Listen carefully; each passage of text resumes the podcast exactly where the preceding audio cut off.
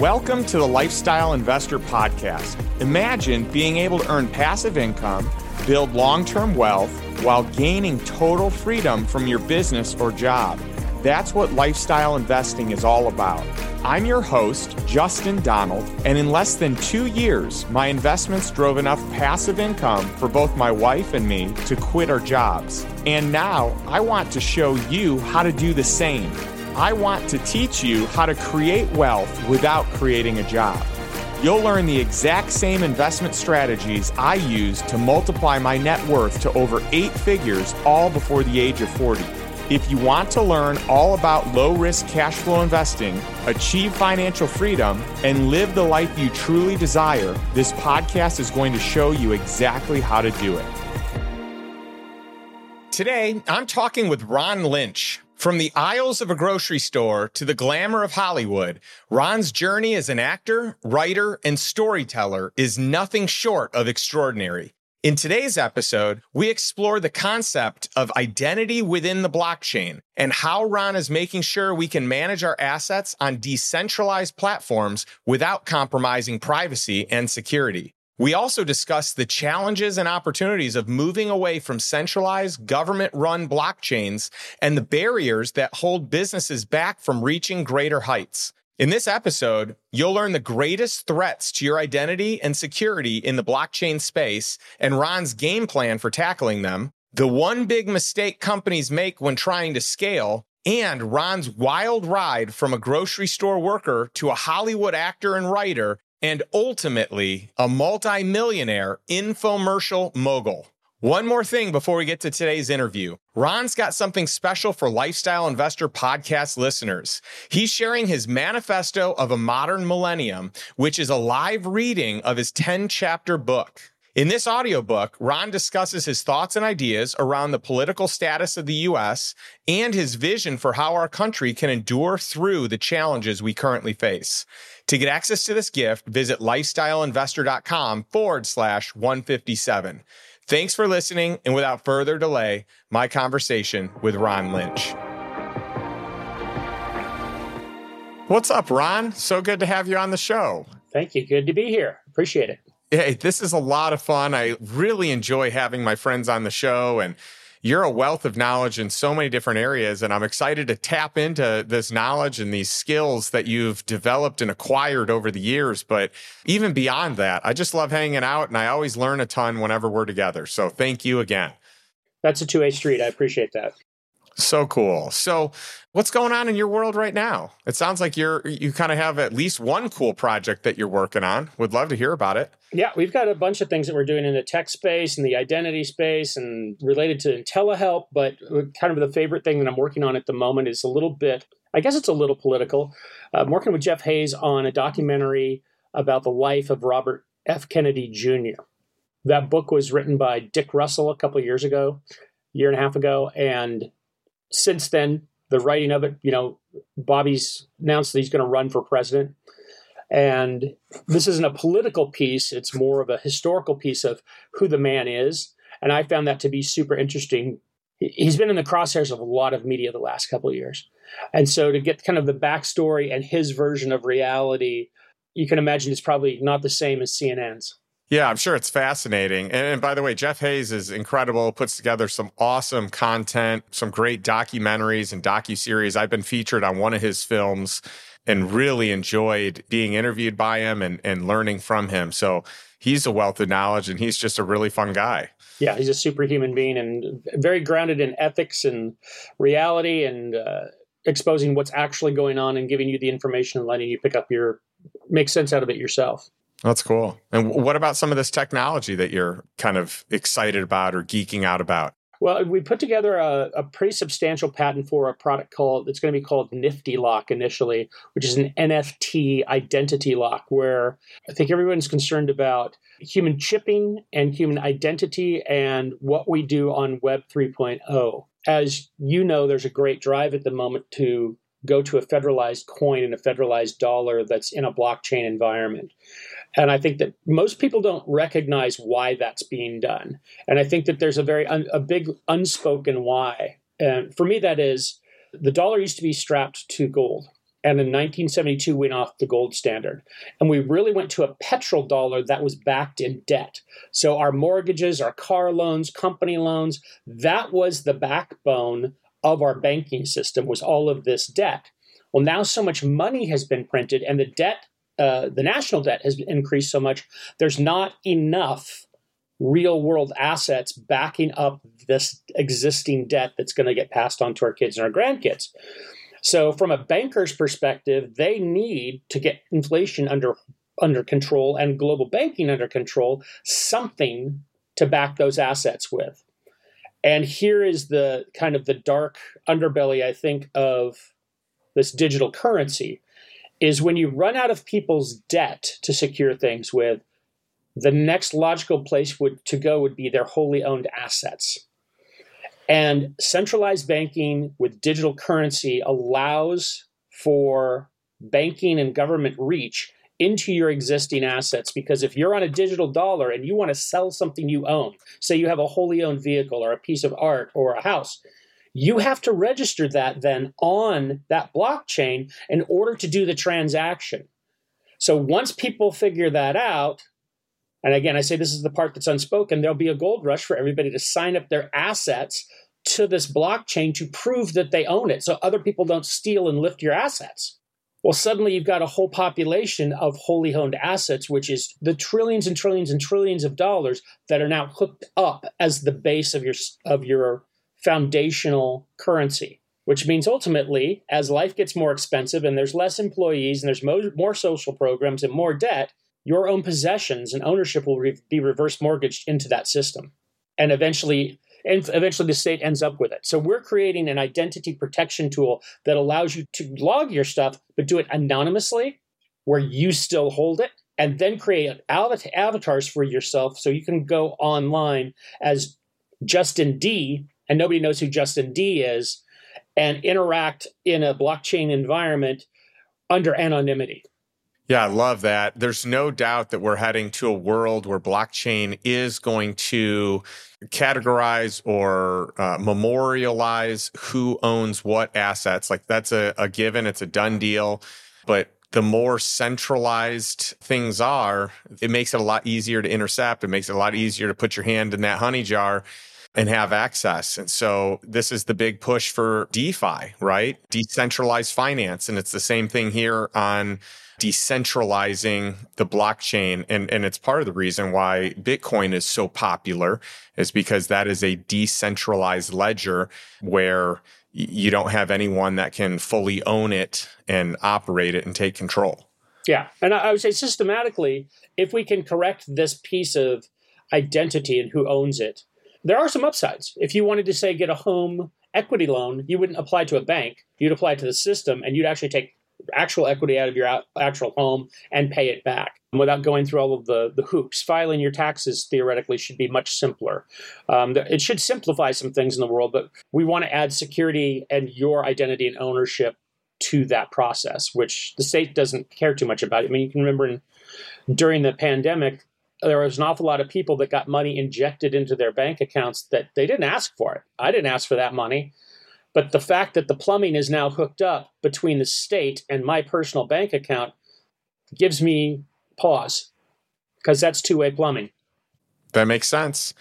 Makes a lot of sense. And, and we're entering in into really like an economy where privacy is not being respected the way that it has in the past. I mean, and a lot of people are even kind of falling under this guise of, well, why do we even need privacy? Like, if you have nothing to hide, then don't hide it. And I feel like that's a really slippery slope and a really dangerous way of looking at things because privacy is important. And to be able to share things in a community of, of folks that is really intended for just that community, I think is really important.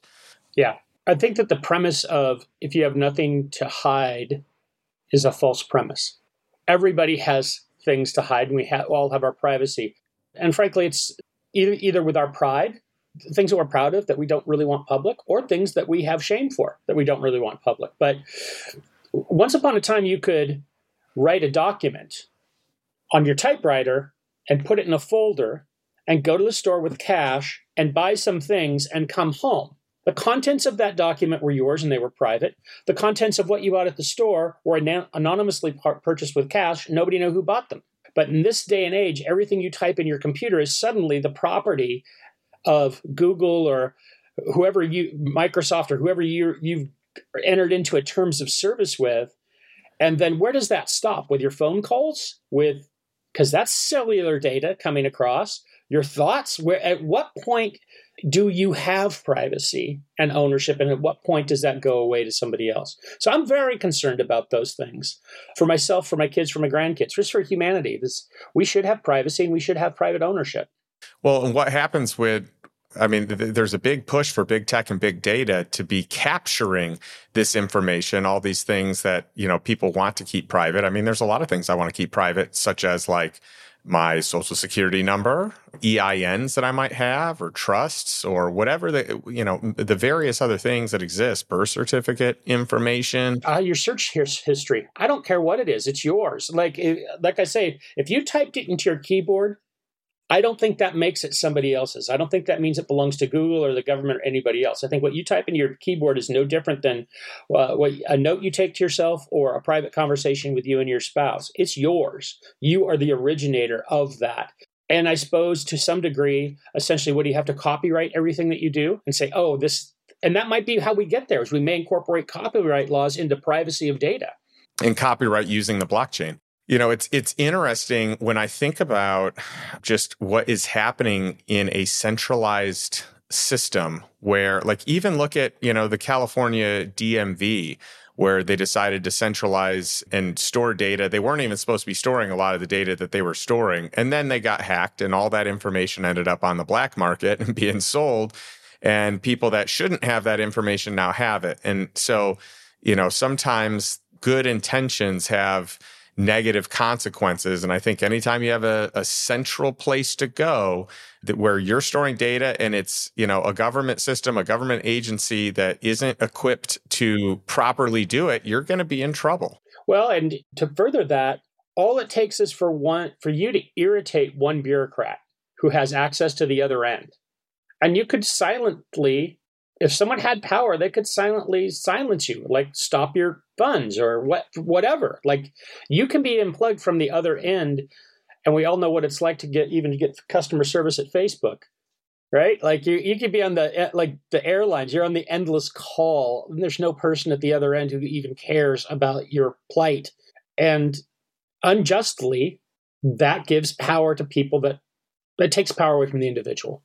Yeah, there's no doubt. You know, it's interesting talking about all this because this isn't where I think you had your start, but it's where you have, I mean, it's where your heart is. It's where you're uh, excited about today. But do you love the podcast and the book and wonder what the next steps should be on your lifestyle investor journey?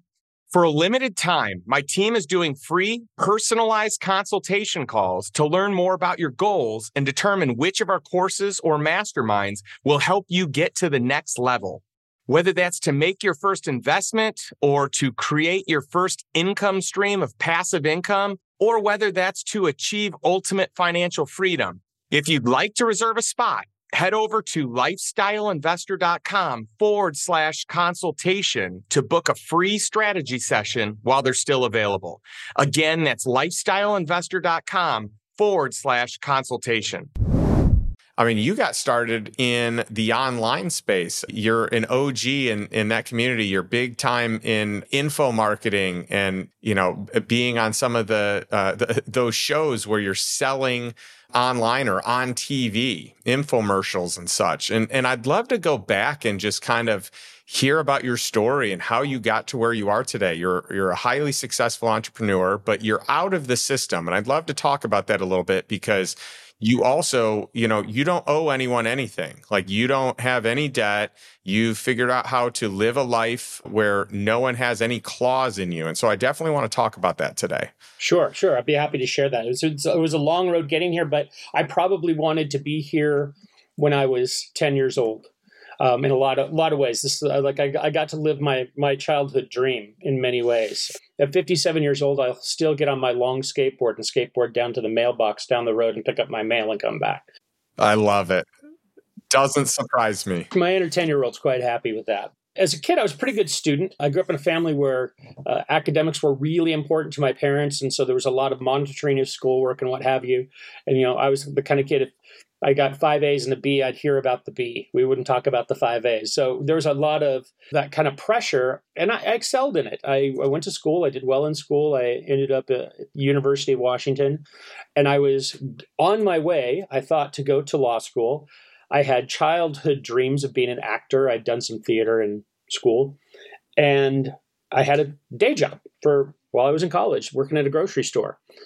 And one of my compatriots at the store got an audition to be in a film that Robert Altman was directing, and he said, "Hey, do you want to go crash the audition?" And I did, and I ended up uh, at about 20 years old getting a role in this movie. That's awesome. Jeff Daniels and Peter Gallagher and Eric Bogosian, directed by Robert Altman, who had directed MASH and Nashville and The Player, and he was like a big time Hollywood director, protege of Hitchcock's. And so I got a SAG card, and I ended up doing that in a series of movies after that because I lived in Seattle and there weren't a lot of young people with SAG cards, union cards. And so in that process, I always stayed on and I learned how films were made. So I'd work for two, three days as an actor, but then I'd stay on for 30 days as a production assistant and bring coffee to people and sweep floors, but stay on set and watch how the films were made. Then I was on a film with, uh, I did a one day gig with Jeff Bridges and Edward Furlong, the kid that was in the Terminator. And Jeff Jeff Bridges, the dude, I'm standing next to him now. This is not long after Starman, and he's this gorgeous Hollywood movie star. And I just walked up to him and I said, Jeff, how do I get to be from being in my shoes as this two bit actor to being a movie star? I would love to. And he said, It's super easy. Make sure your dad is Lloyd Bridges. fair enough. He said, That's what me and my brother Bo did. And I'm like, Okay, fair enough. So he said, Right. If you can start writing, if you can write movies or television, you'll always have a job. And I was I didn't fancy myself a writer. That was that was almost as about as logical as saying, "Hey, become a dentist." As far as I was concerned, because it is pulling teeth for me to write. At least it was then. So I sat down, took his advice, and that's one of the things I tend to do is I tend to take and rapidly implement the advice of people who are qualified in front of me in life. So I did, and I wrote a couple movies, and I went back to my job at the, the grocery store, and I was still kind of doing this life. And I had a customer in the grocery store who I knew was on television in Seattle. I asked her if uh, she knew anybody in Hollywood. I'd written some screenplays. She said yes, bring in the screenplays. So a couple weeks later, I brought these screenplays in a plastic bag, left them in my check stand. She came in, I saw her, and she said, How did you know how to ask me? And I said, I don't know. What do you mean? She goes, Well, my sister's Kathleen Kennedy. I said, I don't know who that is. This was 1990. She said, Well, she's the head of Lucasfilm. I mean, she's the head of Spielberg's production company, Amblin. And sure enough, her sister was Kathleen Kennedy. So these got shipped off to her. I got a call from Kathleen Kennedy a couple weeks later and really validated my ability to write movies and different voices. And I told her, she asked me how I did it. I told her, like, I don't really write the movie. I have an idea for what a movie is. And then I see it up here, like I visually see it in the movie screen, and I take dictation as fast as I can. And I'm surprised all the time by the content. She said that's how the great ones do it. And I took that compliment and did nothing with it except thanked her. Continued in my grocery career for another 12 years and worked my way up to operational director without having a movie career and decided to make a short film. Went on holiday to Telluride to the film festival, ran into Kathleen Kennedy while I was there. She remembered me. We started this conversation on the street with her and her husband, Frank Marshall, and another filmmaker, Keith Gordon. And I went, I really want to do this. Three days later, I was let go from my grocery job. Five days later, wow. I was in the infomercial business and I had sold a movie, uh, the rights to a movie, to Sam Perlmutter, who is George Foreman's agent. So, oh my goodness. Three days later was 9 11. That all just like the whole, my whole world changed the week of 9 11. I had three kids at the time, still do. And so I was one week I was the director of operations for a grocery company, two with three kids. Two weeks later, I was the creative director of an ad agency And I had no idea that that was going to happen the moment it happened. It just changed. So since then, I've been writing, directing, and producing infomercials, commercials, political speeches, films, documentaries, been writing books. Generally, I have not turned the writer off. Just every day, I'm producing content for something. So, business strategy, all kinds of stuff. Well, here's an interesting question for you. I mean, your skill set is incredible, and I, I love that. I'm curious what you think. You know, we've got a writer strike going on right now in Hollywood. You've got a lot of people that are wondering if you know who, who's going to hold out longer who you know what does this look like? And then you have this contingent of people that really think ai can replace these writers based on the quality of ai today. I know that you're probably never or probably never going to replace your top tier of writers and the creativity that they have but i'm curious to get your thoughts on on what you think about ai as using it to support writing or support different parts of of movie and film production well, I think that there will always be a place for AI content, which is weird. I think you probably were expecting me to say there'll always be a place for humans. There'll always be a place for AI content, which I think will be the more, I'll say, bubblegum, generic, sophomoric type content. There will always be an audience for brilliant writing, writers, directors, producers. Part of the reason for that I say that is because quality creative relies on irrationality. You start with a writer, and a good writer doesn't say what happens next. A good writer says, What absolutely positively couldn't possibly happen next? Write that. So a great plot is consistent. That's why we watch movies, is what shouldn't happen happens. So that's not rationality, it's irrationality. That's what creativity is, is this development of irrationality, where I tend to look at artificial intelligence as the distillation of rationality. So this value of irrationality, but the thing that you write as a writer is not what happens when you go to film. I if I write a movie, yeah, I have this picture in my head of what it is, but then I meet the art director, who is one of my most important people. And they're helping me with set design and costume design and how the props and how things look. Well, that's not in the movie that I wrote.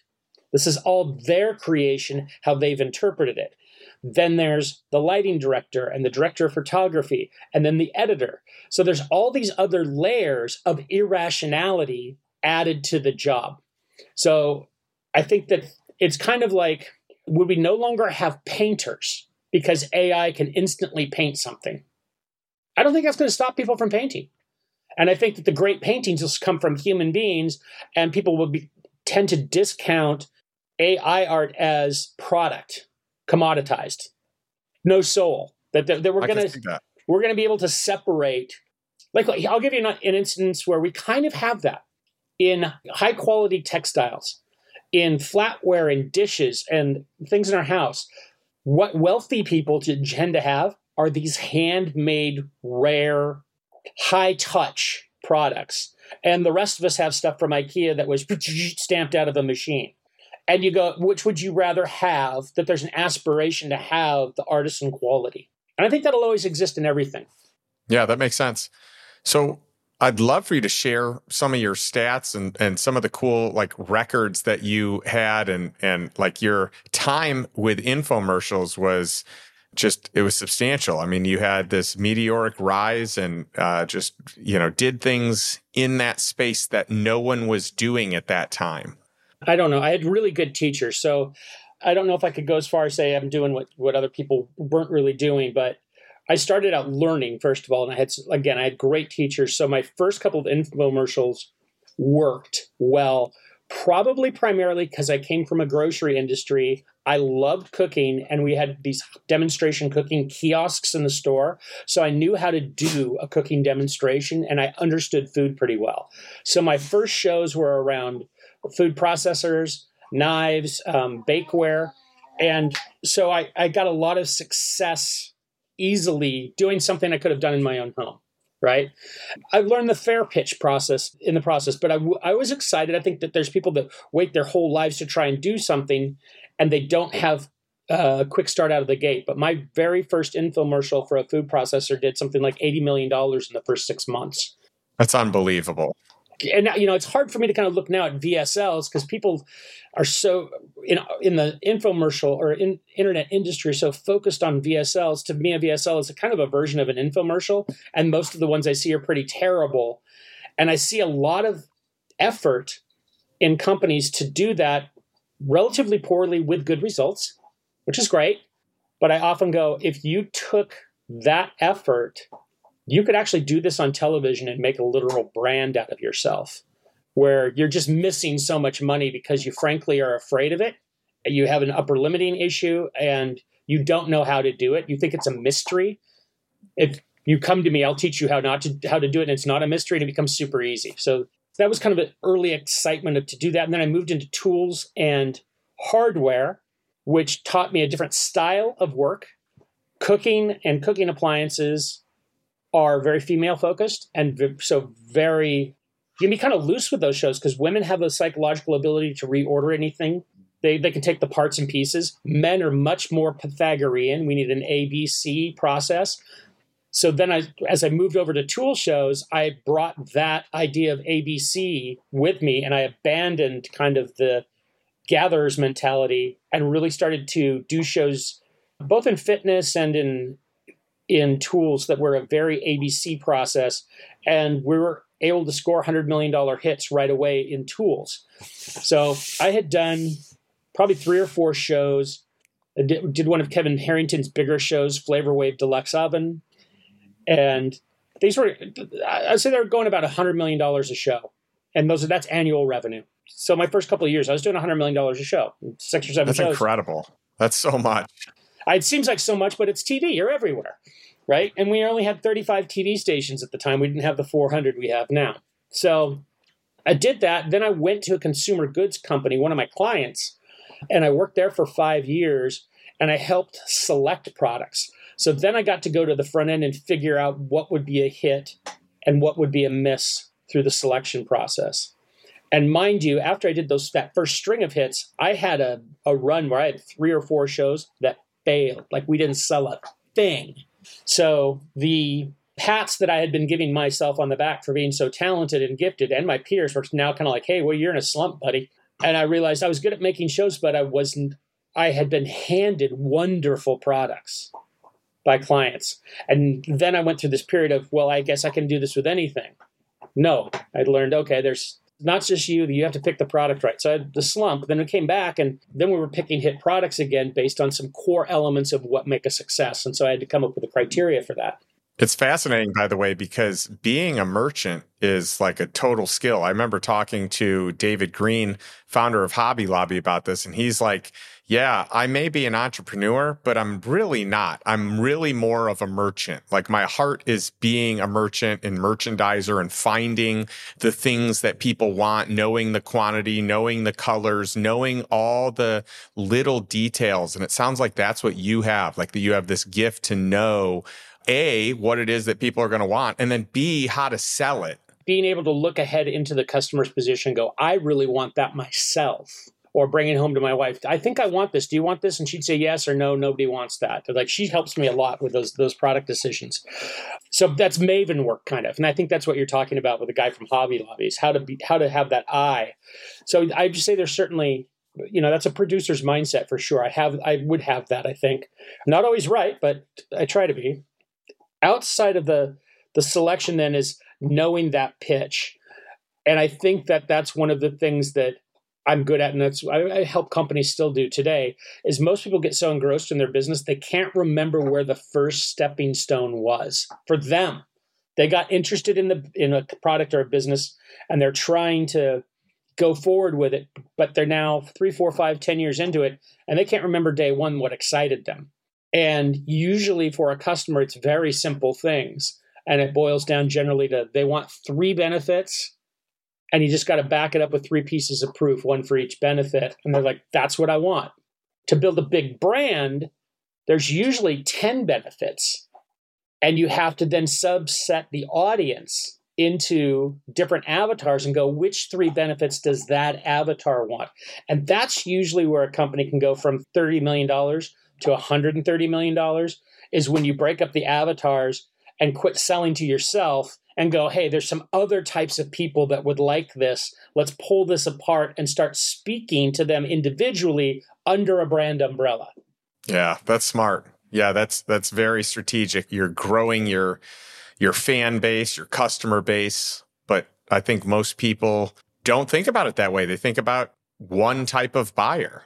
So the elephant in the room there is GoPro because that's I was an original strategist on GoPro and helped design their their ad program, and we uh, we were their media company for television for the first I don't know five or six years.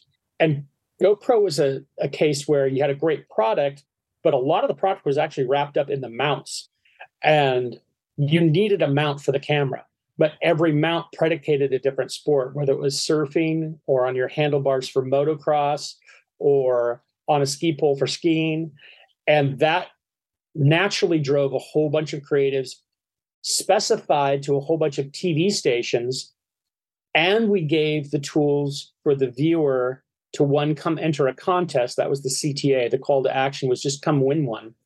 And then ultimately, they would go online and they would see, oh, everybody and their brother is going to order this. I happen to see it on the skiing network, but now I see it's applicable to all these sports. And they would just purchase because it was an affordable product and that, so that that kind of idea of splitting up the, the product into a whole bunch of consumer avatars was that's probably the best case case use I could ever think of that is GoPro going from six hundred thousand dollars to six hundred and sixty million in annual revenue in about five years. That's unbelievable. I mean, that is a meteoric jump in revenue and and how powerful. I mean, and that's a, a company that is just so relevant and and totally it, just innovated and you know just it, it, came onto the scene and just changed up the whole game out there. It, it's awesome. Well and it the product advertises itself when you use it. So you see i mean you still see people driving down the street with a motorcycle with that on their helmet or on a cool car. But the, to me that's the key to any really great success story product is that your ads are not your content your marketing is not just grabbing consumers and selling the product. It's training them to resell the product. And that's kind of why i get involved in politics and stuff. It's how do you seed the cloud properly in your marketing that allows someone to instantly grab what you're doing and repeat it to somebody else and say it's fantastic. Yeah i love that. Now totally switching topics here. We talked earlier, and I want to come full circle on this because you have a life of no debt. I don't know if times you had debt and you paid it sure. off, like you had a mortgage and you paid it off, or if you just always knew you wanted to have no debt so that no one had their claws in you. I'd love to hear your thoughts on that. I did have debt. I think when I was when the day I left the grocery business, I had a mortgage of a couple, I don't know, four or five hundred thousand dollars. I probably had about $40,000 of credit card debt, and I had two vehicles. I'm sure at least one of them was on car payments. And I've been fortunate financially and picked some winners over the years. But I'll tell you that the most important thing that I ever felt emotionally was in paying off my home. And I did that through the sale of a home and some other things was getting into a situation where I have no bills per se. I have, you know, I have a phone bill and I have insurance and I have the small ones but I don't even have cable television. I just have uh, Starlink to my house. So I, I have a very low overhead. What that has done for me emotionally has freed me up in the last couple years to think deeper thoughts and help more people because I don't have the upset and the stress of that financial cloud over me all of the time. There's no way that I'm going to run out of money, and there's no way I'm going to not be able to pay the phone bill or the, the insurance bill. So it's anything a person can do to get to this condition for your emotional and thinking state. It's like being a kid again. You can think all the thoughts you want. You can sleep in. You can dream as long as you want. You can get up and you can work on what you want. You don't have to say yes to people that you don't want to say yes to. You never have to work for somebody who's out of line with your values or your attitudes or your morals. Um, it's freedom. It is as close as you can get to freedom as a human being. And so I'm very adamant that my kids work towards their financial freedom because it's a prison. It, bills are a shackle, and you don't realize it until you're out what a shackle they were.